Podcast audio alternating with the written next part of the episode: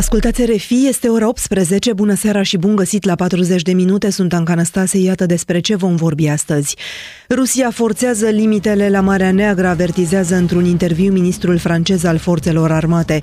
Un sistem rus de control aerian a amenințat să doboare avioane franceze în Marea Neagră, acuză Sebastian Lecornu. Instabilitatea este în creștere pentru că Moscova vrea să demonstreze că rămâne o putere militară de neoprit și că în plus controlează prin destabilizare fostele sale republici din zonă.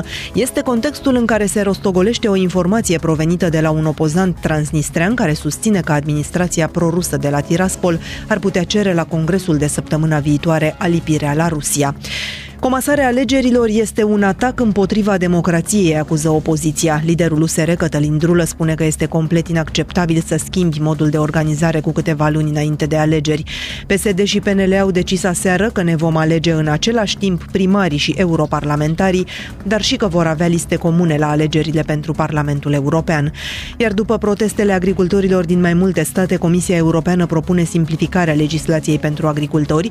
La sfârșitul lui ianuarie, Bruxelles propune să li se permită fermierilor din statele membre să beneficieze de derogări pentru anul în curs de la normele politicii agricole comune, care îi obligă să păstreze anumite zone necultivate.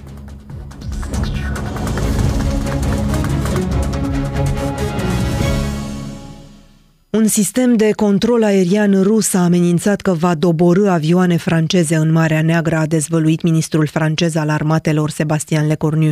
Responsabilul de la Paris a denunțat recente tentative rusești de preluare a controlului asupra unor patrule aeriene și maritime franceze. Guvernul francez denunță de mai multe zile o poziționare rusă agresivă. Cristina Teaca a urmărit subiectul în direct acum cu noi din redacția de la Paris. Bună seara, Cristina! Bun găsit, Anca. Ministrul armatelor din Franța a denunțat tentativele ruse de a prelua controlul patrulelor franceze aflate în Marea Neagră. Afirmațiile au fost făcute la microfonul jurnaliștilor francezi de la RTL. Le comportement de la Russie en 2024 n'est plus du tout celui qu'on a pu connaître en 2022. Comportamentul Rusiei în 2024 nu este deloc același cu cel din 2022, ori de dinaintea invaziei din Ucraina. Nu mai este la fel nici cu Franța, dar nici cu ansamblul aliaților europeni, nici cu Statele Unite. Rusia este în dificultate pe frontul ucrainean. Da, există interacțiuni mult mai agresive, de exemplu cu forțele armate. În acest moment există patrule în mare, patrule aeriene, care permit garantarea libertății de acțiune în Mediterană, în Marea Nordului, în Marea Neagră. Au existat unele interacțiuni, tentative de preluare a controlului din partea rușilor. Vă dau un exemplu, de acum o lună. Un sistem de control aerian rus a amenințat că va doborî avioane franceze în Marea Neagră, într-un moment în care ne aflam într-o zonă internațională liberă, în care patrulam. Aveți operatori ruși care amenință piloți francezi că le vor doborî avioanele. Iar acum câteva luni, o navă de război rusă a încercat, putem spune, să intimideze Franța, deși ne aflam în apele internaționale autorizate.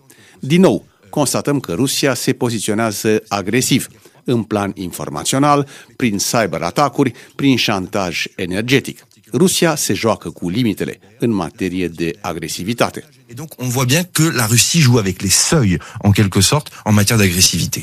Incidentul de care a vorbit ministrul francez a avut loc în luna noiembrie și a vizat un avion francez de cercetare și alarmare îndepărtată, AWACS, specializat în operațiuni aeriene de control, a detaliat ulterior ministrul într-o declarație de presă. A existat un schimb radio în mod particular agresiv, a precizat oficialul francez, pentru care o astfel de tentativă de intimidare în această zonă nu s-a mai întâmplat, chiar dacă au mai existat interacțiuni aeriene cu forțele armate ruse în trecut, dar în alte zone geografice. Între timp, avionul a revenit în Franța, dar incidentul nu ne-a împiedicat să reprogramăm astfel de misiuni, a explicat ministrul armatelor și a detaliat că evenimentul a avut loc în timp ce avionul francez survola apele internaționale în deplin respect al dreptului internațional. Guvernul francez, dar și președintele Emmanuel Macron denunță de mai multe zile un comportament rus agresiv observat pe mai multe planuri, pe cel al dezinformării, al cyberatacurilor. Să-l ascultăm pe liderul de la Palatul Elise. Le régime du Kremlin a intensifié et durci ses agressions contre notre pays sur le plan de la désinformation et sur le plan cyber. Et ce sont des formes de conflictualité. Amintim și că la finele săptămânii trecute, președintele Volodymyr Zelenski a semnat cu omologul francez, cu Emmanuel Macron, la Palatul Elise, un acord de securitate ce se va întinde pe o durată de 10 ani. Înțelegerea garantează susținerea civilă și militară a Ucrainei în războiul pe care îl duce împotriva Rusiei. Președintele Emmanuel Macron a subliniat că Franța nu se află în război împotriva Rusiei și nici împotriva rușilor. În înțelegere, Franța se angajează să furnizeze în 2024 până la 3 miliarde de euro un ajutor suplimentar acordat Kievului, după un ajutor cifrat la 1,7 miliarde de euro în 2022 și la 2,1 miliarde de euro în 2023. Tot vineri, Volodymyr Zelenski a semnat un acord similar cu Germania, iar în ianuarie un alt acord de securitate a fost încheiat cu Marea Britanie. Între timp, joi, Danemarca a semnat un acord bilateral cu o durată de 10 ani cu Ucraina, după cum anunță guvernul de la Copenhaga. Danemarca a creat un fond cu Ucraina, iar la ora actuală este dotat cu 9,3 miliarde de euro, a precizat Ministerul de Externe danez. Iar un nou ajutor militar este oferit imediat în valoare de 229 de milioane de euro, a precizat de partea sa ministrul apărării. Vor fi trimise 15.000 de obuze în cooperare cu Republica Cehă. Este un pod întins spre viitoarea aderare a Ucrainei la Uniunea Europeană și la NATO, a subliniat șefa executivului din Copenhaga. Iar în acest cadru amintim și că Olanda și Danemarca s-au angajat în august anul trecut să livreze 61 de avioane F-16 americane, după ce Washington și-a dat acordul. Un centru de antrenament a fost inaugurat în noiembrie în România, unde au ajuns dinspre Olanda primele aparate F-16. Și tot joi, guvernul italian a anunțat că negociază acordul bilateral de securitate cu Ucraina. Ministrul italian de externe anunță că în 2025 Italia va găzdui o conferință dedicată reconstrucției Ucrainei. Mai vorbim și despre un raport prezentat joi de ONU, care vorbește despre un cost uman terifiant al războiului dus de Rusia în Ucraina. Atacul armat la scară mare dus de Rusia în Ucraina continuă să provoace încălcări grave și generalizate a drepturilor omului prin distrugerea de vieți și de mijloace de existență, a explicat înaltul comisar al Națiunilor Unite pentru Drepturile Omului. Iar un raport ONU arată că mai bine de 14 milioane de persoane au fugit din Ucraina de la începutul războiului. Este o treime din populația Ucrainei, precizează organizația, iar 3,7 milioane de ucraineni s-au deplasat în interiorul țării. Până acum, 4,5 milioane de ucraineni au revenit la casele lor.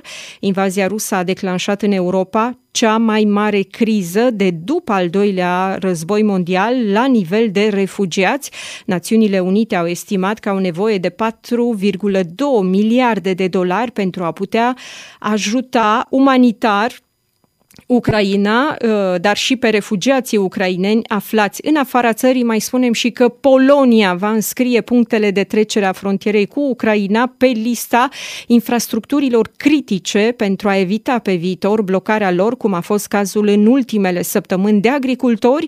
Guvernul polonez a explicat că aceste puncte vor fi disponibile pentru ca un ajutor militar, umanitar și medical să poată să ajungă în Ucraina. Unele șosele și căi ferate vor fi înscrise de asemenea pe lista infrastructurilor critice, a precizat premierul polonez.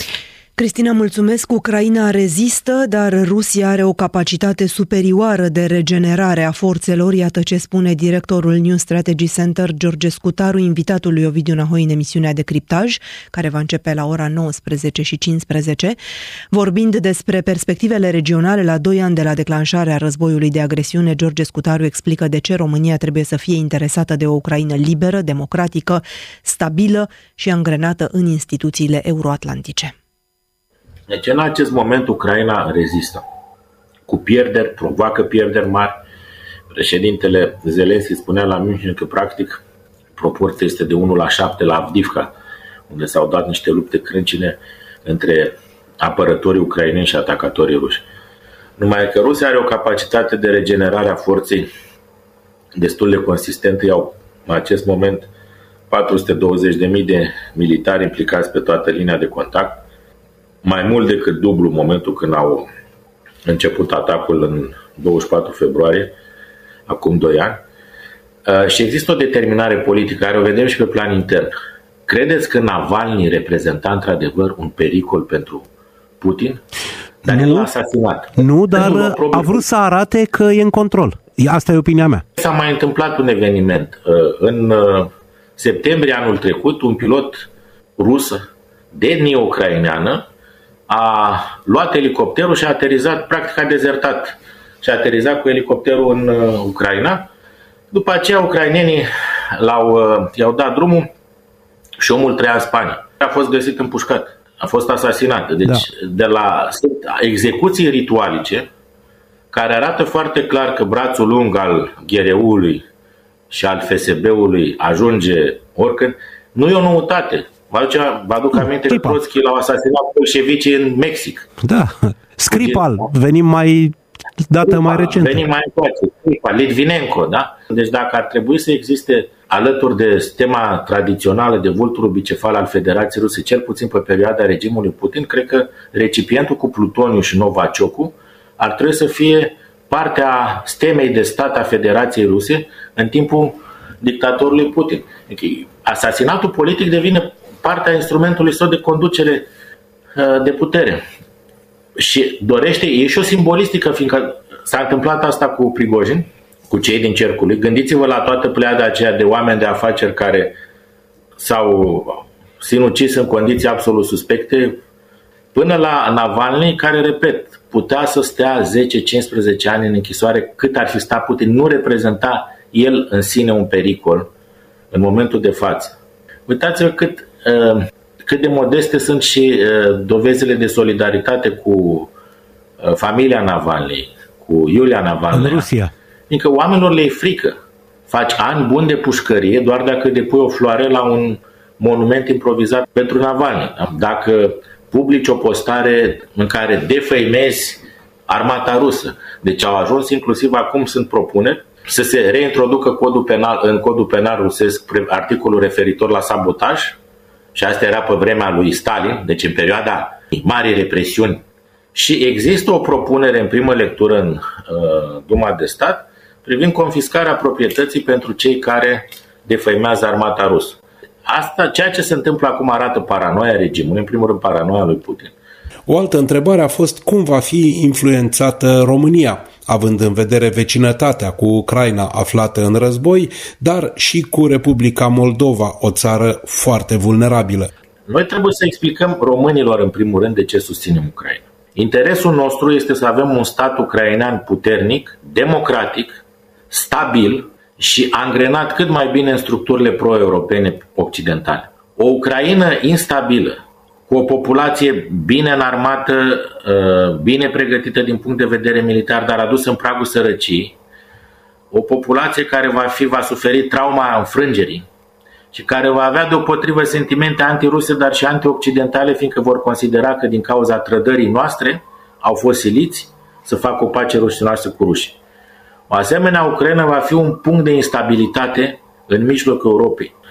Va fi o mare provocare pentru întreaga lume occidentală, dar mai ales ar putea fi o provocare pentru toți vecinii săi. Și interesul nostru este ca Ucraina să reușească să-și mențină teritoriile, ca Ucraina să facă fața acestui atac, ca Ucraina să fie integrată în Uniunea Europeană, fiindcă altfel, alternativa nu este decât să avem pe ruși pe Dunăre și va reprezenta coșmarul geostrategic al României. Iar ceea ce spuneați dumneavoastră referitor la Republica Moldova se poate întâmpla. Adică puțin probabil ca din toate statele care nu mai sunt state tampon între Occident și Rusia să decide că ar fi bine să fie menținut acest mic stat tampon numit Republica Moldova între Est și Vest, care alternează, să spunem, odată este Maia Sandu cu viziuni pro-occidentale, odată este Dodon cu viziuni pro-ruse, dar lumea acceptă de o parte și de alta, să spunem, că este o zonă care este încă disputată. Cred că de data asta rușii vor merge, dacă le se va da posibilitatea, pe ocuparea Republicii Moldova.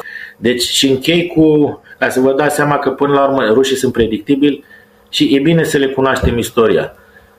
Împărăteasa Ecaterina cea Mare îi spunea lui Voltaire, justificând împărțirea Poloniei, singura posibilitate de a ne menține granițele este să le extindem. O analiză, directorul New Strategy Center, George Scutaru. Continuăm pe subiect și veți asculta o altă voce care susține că pentru Ucraina cea mai mare provocare o reprezintă acum rezistența. Mesajele oficialilor ucraineni pe acest aspect se concentrează, cât despre momentul în care Kievul va prelua frâiele, despre o nouă ofensivă a Kievului. Aceasta ar urma să aibă loc în 2025, ceea ce pentru populație e foarte greu de îndurat, explică la RFI jurnalistul Marin Ghermanieta. În momentul de față observăm unele fenomene noi, cum ar fi oboseala de război, oboseală care are mai multe faze. În primul rând, un fel de frustrare generată de necunoașterea ce va fi mâine. Dacă în prima fază a războiului, vorbesc aici de anul 2022, primăvara-vara, existau speranțe că mai răbdăm un picuț, o lună, două, trei, și aici și foarte bun era la acest capitol Zelenski și consilierii lui Zelenski, care le ofereau speranțe ucrainenilor că mai răbdăm un pic și victoria este aproape. Acum a devenit clar că o victorie, și asta e o discuție ce înseamnă o victorie, asupra Rusiei nu este aproape, este posibilă, dar nu este aproape, și discuțiile despre prelungirea războiului fac pe ucraineni tot mai obosiți. Tot o constatare pe care o făceați este că mesajele ce vin de la Kiev vizează partea de armament. Nu avem mesaje duse spre Occident. Pe de altă parte, intern, începe să fie tot mai apăsătoare problema forțelor. Cum percepe populația lipsa soldaților? Problema aceasta ar putea să fie tot mai actuală în viitoarele luni, pentru că în mare parte, și am discutat cu mulți dintre militarii ucraineni din zona frontului, chiar și le-am luat și interviuri în ultimii 2 ani, spun că nucleul armatei ucrainene, care cu rezistență, cu eroism se opun agresiunii, este compus din cei care au avut o oarecare experiență militară în urma celor primii 8 ani de război în Donbass. Acolo a fost nucleul armatei ucrainene, cumva Rusia însă și-a educat militari care se opun. În momentul de față sunt tot mai puțini, mulți au murit. Bine, noi nu avem cifre, noi nu putem să analizăm câți au murit și ce se întâmplă cu ei, mulți au fost răniți, iar entuziasmul acesta de înrolare în armata ucraineană nu mai este ca cel din 2022. Și aici a venit un proiect de lege care este examinat și adoptat în prima lectură în Ucraina, privind înăsprirea măsurilor de mobilizare a bărbaților, și nu numai a bărbaților, a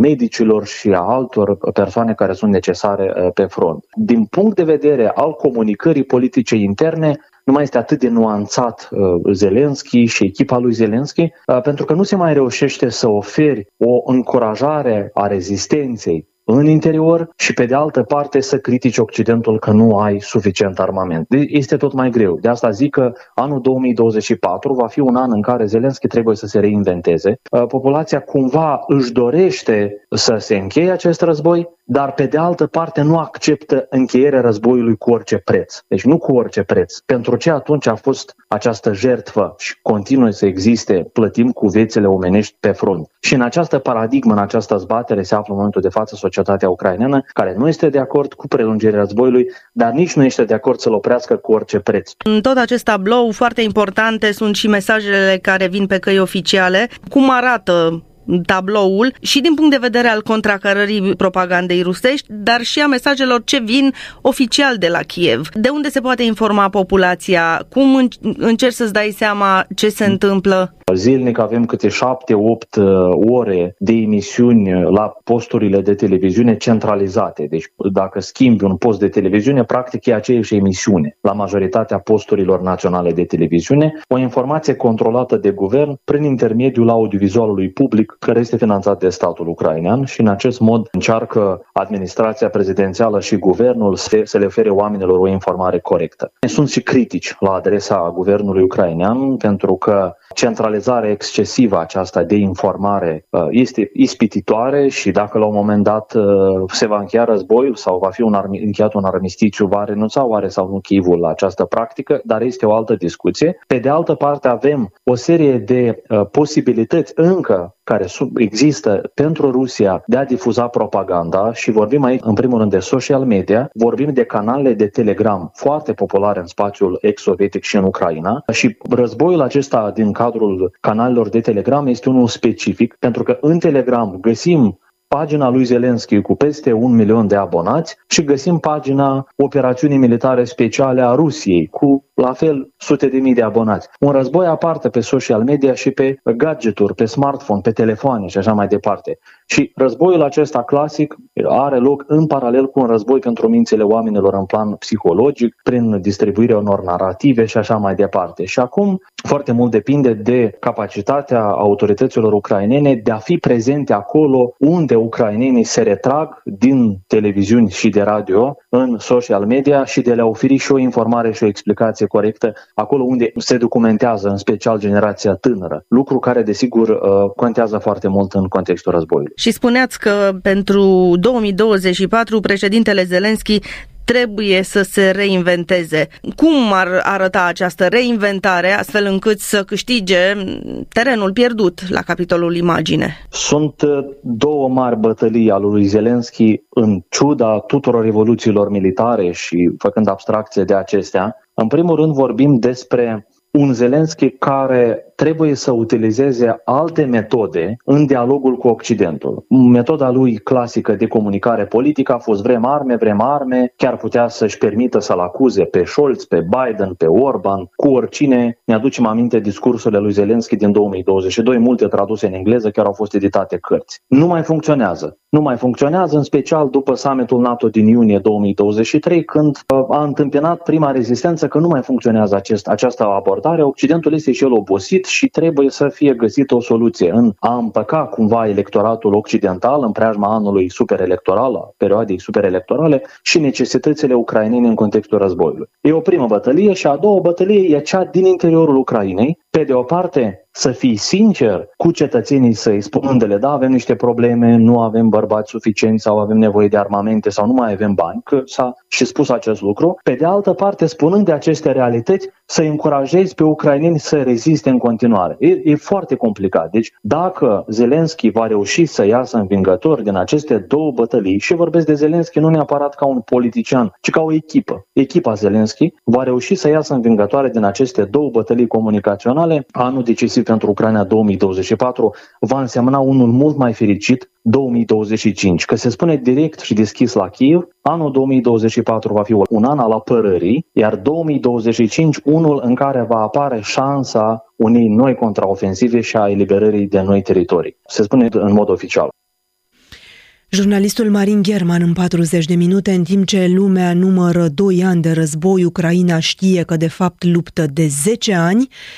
În paralel, Rusia lui Vladimir Putin se îndreaptă spre totalitarism. Uciderea lui Alexei Navalny înseamnă că nimeni nu va mai fi menajat, iar după alegerile de la mijlocul lui martie va urma o epurare a elitelor de tip stalinist, spune la RFI analistul Sorin Ioniță de la Expert Forum. Ucraina are în față un an greu, dar se uită neliniștită și peste ocean în contextul alegerilor din Statele Unite, de unde Donald Trump trimite mesaje care nu descurajează Rusia, ci dimpotrivă.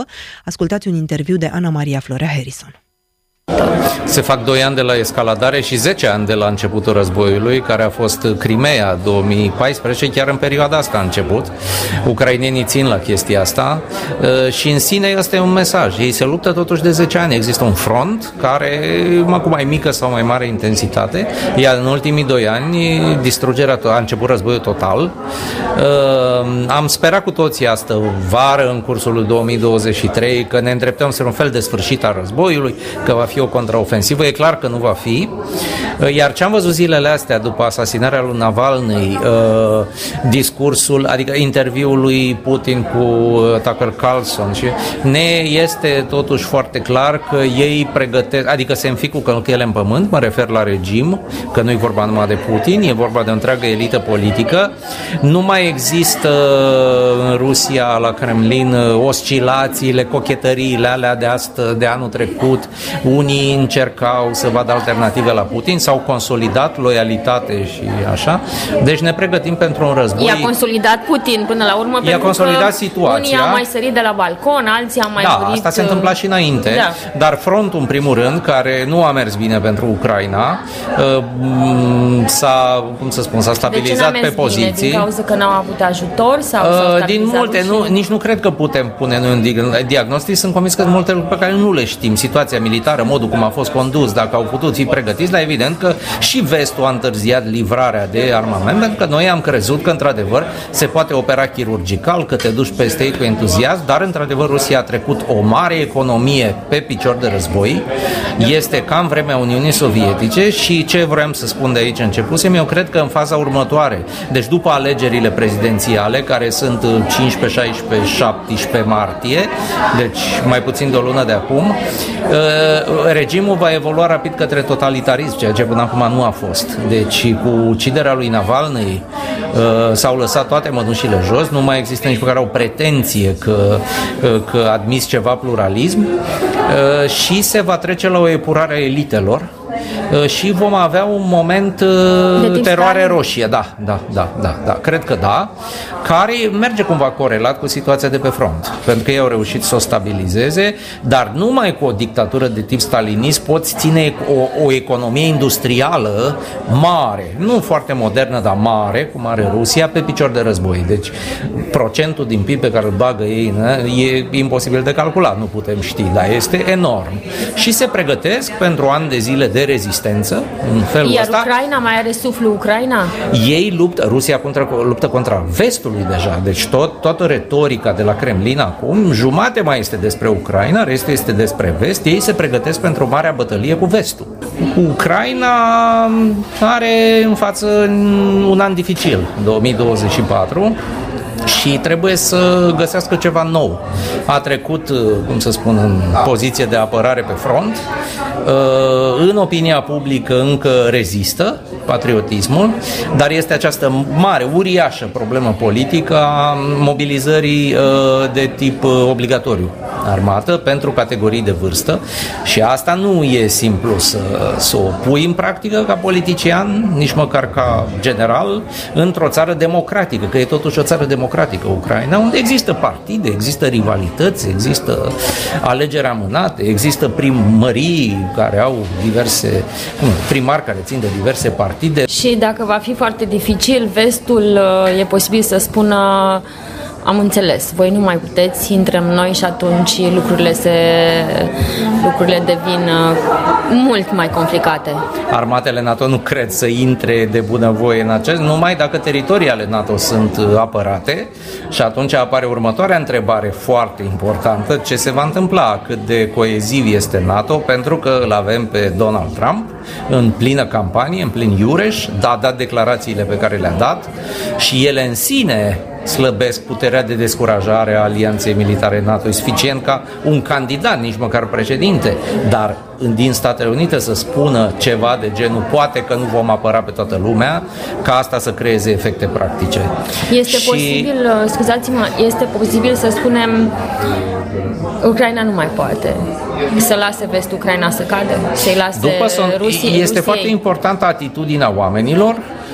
Acolo nu sunt încă o mare majoritate, nu dorește să cedeze teritorii, nu dorește să se lase, cum să spun, într-o pace gri și într-un conflict înghețat, pentru că asta va fi. Pacea lui Putin e totdeauna un conflict înghețat, care se poate relua oricând și ucrainienii cred că sunt cei care știu asta cel mai bine de pe planeta Pământ, că ei trăiesc cu rușii de 300 de ani și știu ce înseamnă să stai în acea vecinătate. Nu cred că pacea este o variantă așa cum o propune Putin, pentru că vei avea o uriașă Transnistrie acolo, de fapt asta va fi. de unde se poate porni oricând ceva. Și tu va trebui să stai totdeauna cu arma la picior pe granița NATO. Sunt o grămadă de decizii grele care vor trebui luate, inclusiv în țări europene, de la alocări financiare pentru înarmare până la o strategie de a apăra această graniță. Dar tot auzim acum, toate țările europene au început, ok, avem nevoie să trecem economia de la pace la război. Bine, în cazul țărilor occidentale nu e cazul, pentru că ca să treci de la 1,5% la 2% nu se cheamă că ai trecut. În Rusia s-a trecut la 1/3, deci aia este trecerea, nu se pune problema. Problema este că în țări democratice obișnuite cu traiul bun este foarte greu să spui hai să mergem spre 3% din apărare, ar fi o mare revoluție. Sorin Ioniță, Expert Forum. Republica Moldova s-a confruntat cu unul din cele mai mari valuri de refugiați de la începutul războiului din Ucraina.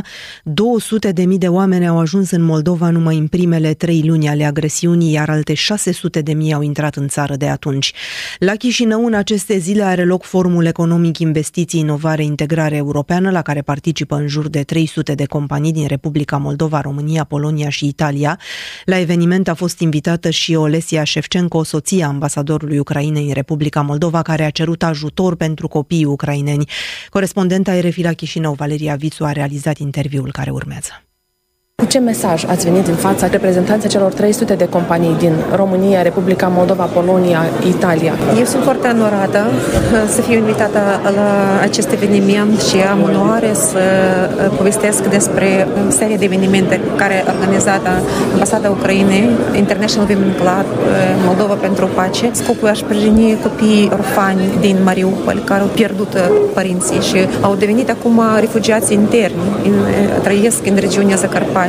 Dar au nevoie de ajutor. Noi am organizat o licitație pe site-ul International Women Club of Moldova. Puteți găsi posibilitatea de a dona orice sumă, de la 10 € sau chiar €1 până la, așa cum permite posibilitatea dumneavoastră.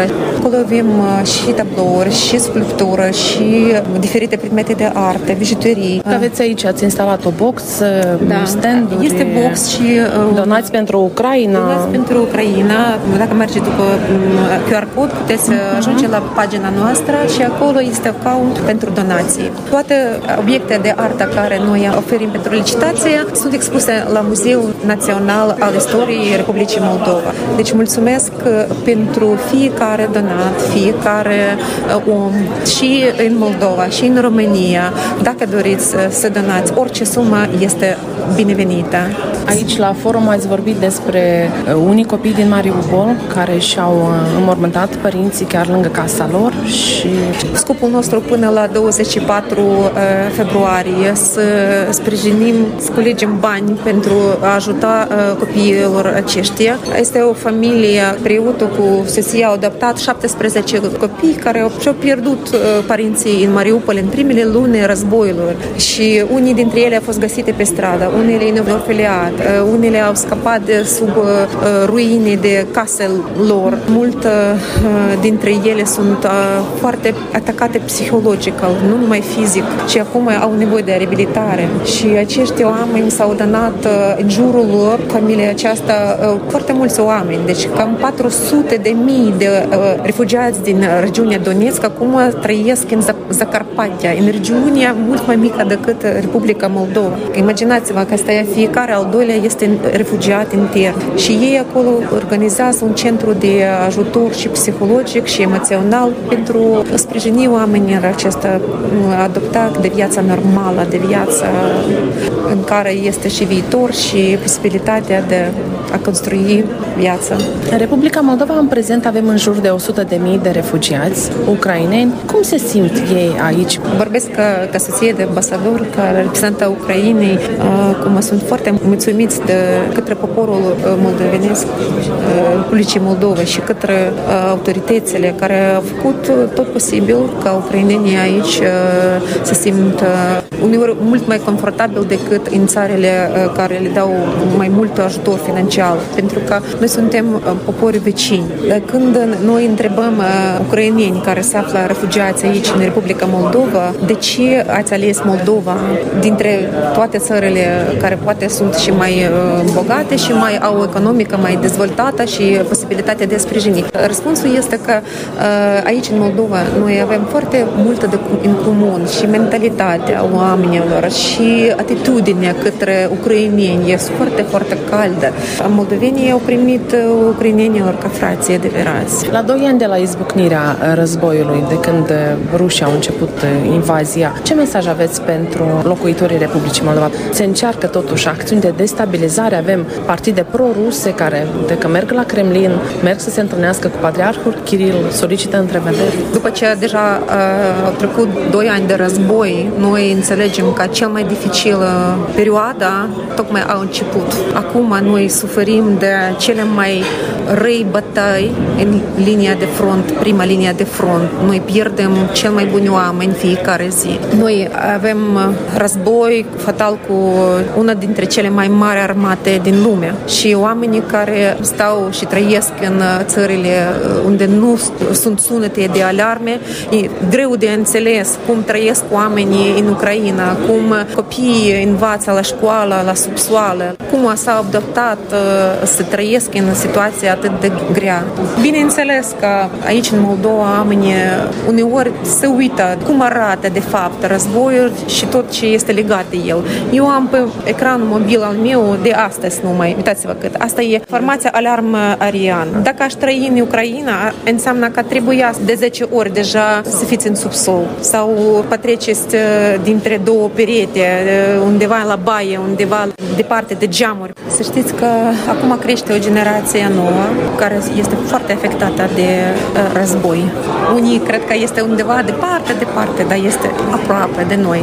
Aici, granița, 1 oră, 2 ore și războiul este deja în progres.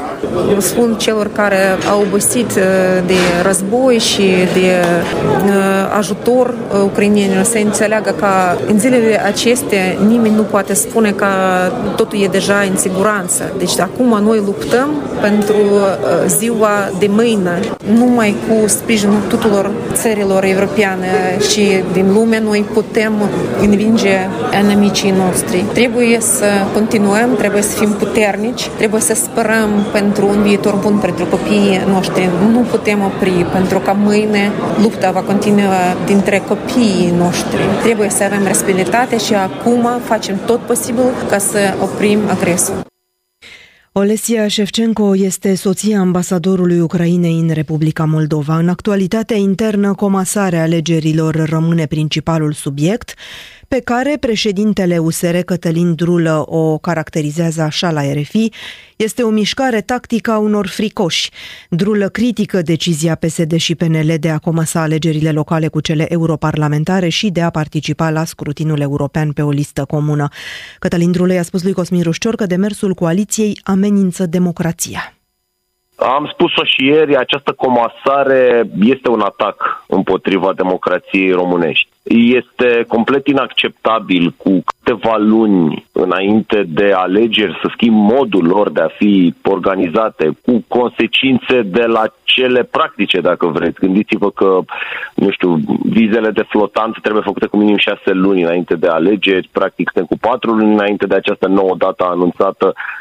Oamenii nu vor mai putea vota, mai ales cei cu mobilitate mare, care nu și-au pus aceste vize.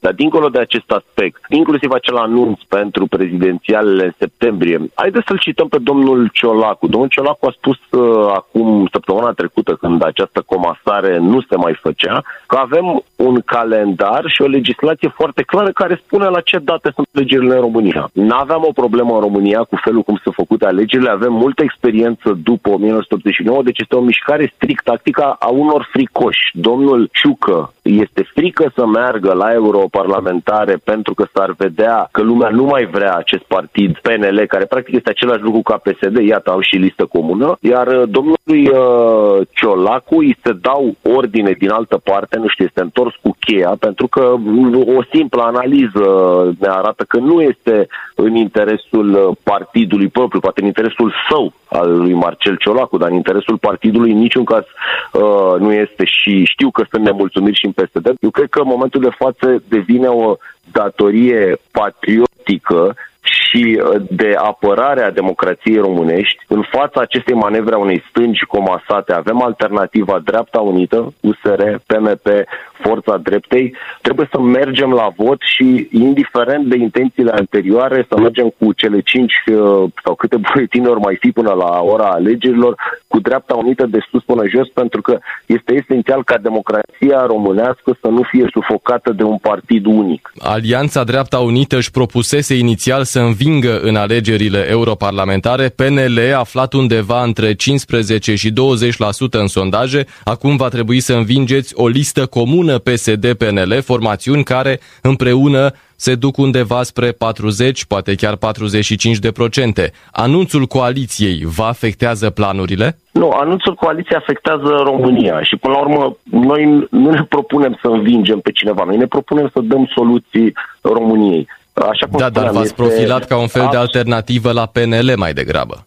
Ne-am profilat ca o alternativă la acest partid unic PNL-PSD. Politicile lor sunt comune. Ba chiar câteodată poți să spui că PSD-ul e un pic deasupra, dintr-un simplu motiv. Nu vreau să-i șochesc pe ascultători, dar e originalul, nu copia. Deci lucrurile sunt foarte simple. Avem stânga comasată, PNL-PSD, sunt pe o listă comună. Eu mă îndoiesc că vreun om cu convingeri de dreapta va pune vreo ștampilă acolo și avem Dreapta Unită. Evident, există și extremism, dar acesta nu este niciodată o soluție. Da, numai că discursul dumneavoastră inițial al celor de la USR era că, de fapt, nu PNL-ul este adevărata formațiune liberală în România, ci USR. Acum vă va trebui o nouă strategie, cu siguranță, pentru că una era să te lupți doar cu PNL-ul pe această latură, alta e să te confrunți cu PNL plus PSD. Domnule Ciolacu, acum nu e vorba de strategie, este un adevăr. Ne putem uita la politici, la PNRR-ul făcut de USR, la responsabilitatea pe care au dovedit-o miniștrii USR în cheltuirea banului public, reducând cheltuieli, eficientizând compania, aducând profesioniști, ceea ce am făcut și eu la Ministerul Transporturilor, și astea toate sunt valori liberale și de dreapta. Ne putem uita la felul deșanțat cum au crescut cheltuielile statului, sinecurile. Specialii beneficiază de toate avantajele, 16 salarii la ASF, este ceea ce a făcut stânga comasată PSD-PNL. Deci oamenii ne pot judeca și o să știți că se simt și ei știu lucrurile astea. Singurul lucru care îi dezamăgește pe cei care ne ascultă și știu asta este că li se spune în continuu pe toate canalele că nu există alternativă, că e partid unic, că e PSD-PNL, n-aveți ce să faceți, nu există variantă pentru România. Există. Sunt foarte mari șanse ca această alianță electorală PSD-PNL să câștige alegerile europarlamentare, adică vor avea probabil împreună undeva în jur de 40, 43, 45%, dacă ne uităm la sondajele din prezent. Dacă se va întâmpla asta, iar USR, PMP și Forța Dreptei împreună vor termina aceste alegeri pe locul al doilea sau chiar al treilea, după PSD-PNL și după AUR, veți avea o problemă în partid? Eu cred că acestea, cei care ar trebui să aibă o problemă, sunt Marcel Ciolacu și Nicolae Ciuc, dacă iau un singur vot sub 50%. Și o să ia multe voturi sub cei 50%, pentru că, de fapt, aceste alegeri sunt o moțiune de cenzură a întregului popor împotriva acestui guvern. Cătălin Drulă este liderul USR. Ca urmare a protestelor, Comisia Europeană este așteptată să propună astăzi un set de măsuri pentru simplificare administrativă în domeniul agricol. Corespondentul RFI Mihaela Gherghișan are detaliile în direct acum cu noi de la Bruxelles. Bună seara, Mihaela! Măsuri au fost luate deja la nivel național în toate statele membre. Ce aduce în plus astăzi Comisia? Bună seara, Anca! Într-adevăr, Comisia tocmai a publicat pachetul ei de noi propuneri pentru simplificarea sarcinilor administrative și nu numai pentru fermieri.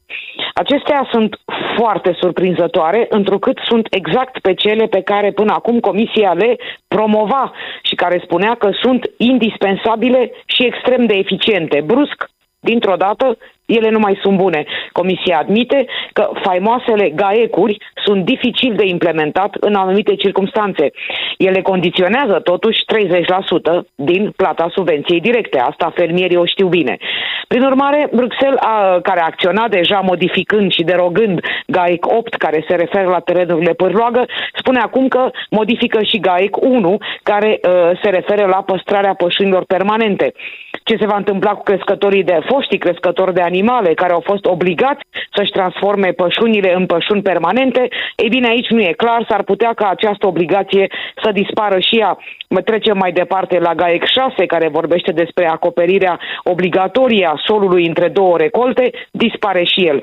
În al doilea rând, Comisia Europeană propune simplificarea metodologiei pentru anumite controale, având ca scop reducerea numărului de vizite în ferme.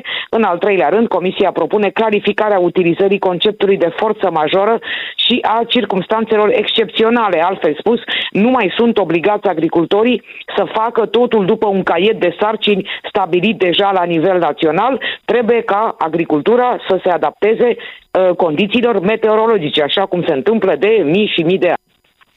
Acum, probabil că cea mai importantă întrebare, Mihail, ar fi dacă toate astea vor fi de ajuns ca să-i mulțumească pe fermieri. Ar fi, teoretic, da, ar fi de ajuns, pentru că ce sunt pe cale să povestesc aici este o capitulare a Comisiei Europene și mai ales a Direcției Generale Mediu în fața protestelor agricultorilor. Este o capitulare totală. Deci, practic, astăzi Comisia Europeană a renunțat complet la toate normele de mediu. Deci, teoretic, așa ar trebui ca oamenii aceștia să se liniștească, dar, practic, noi știm că ei sunt galvanizați de sindicatele lor, sunt și motivați politic unii dintre ei, ne aflăm în prag de alegeri în statele membre și de alegeri europene, iar ei mai cer ceva, ei cer să se renunțe complet la acordurile făcute cu Mercosur, de exemplu, și cu alte părți ale lumii care nu respectă aceleași norme de mediu cu cele europene. Deci, este foarte greu de știut ce se va întâmpla. În orice caz, sindicatele belgiene, de pildă, anunță că vor bloca din nou Bruxelles săptămâna viitoare, luni. Mulțumesc, Mihaela Gherghișan, în direct de la Bruxelles. Cea de-a 74-a ediție a Festivalului Internațional de Film din Berlin se va încheia duminică. În decursul festivalului au fost prezentate 233 de pelicule din 80 de țări. În competiție au rulat 20 de producții. Cine va câștiga premiile Ursul de Aur, respectiv Urșii de Argint, vom afla mâine. William Totoc de la Berlin.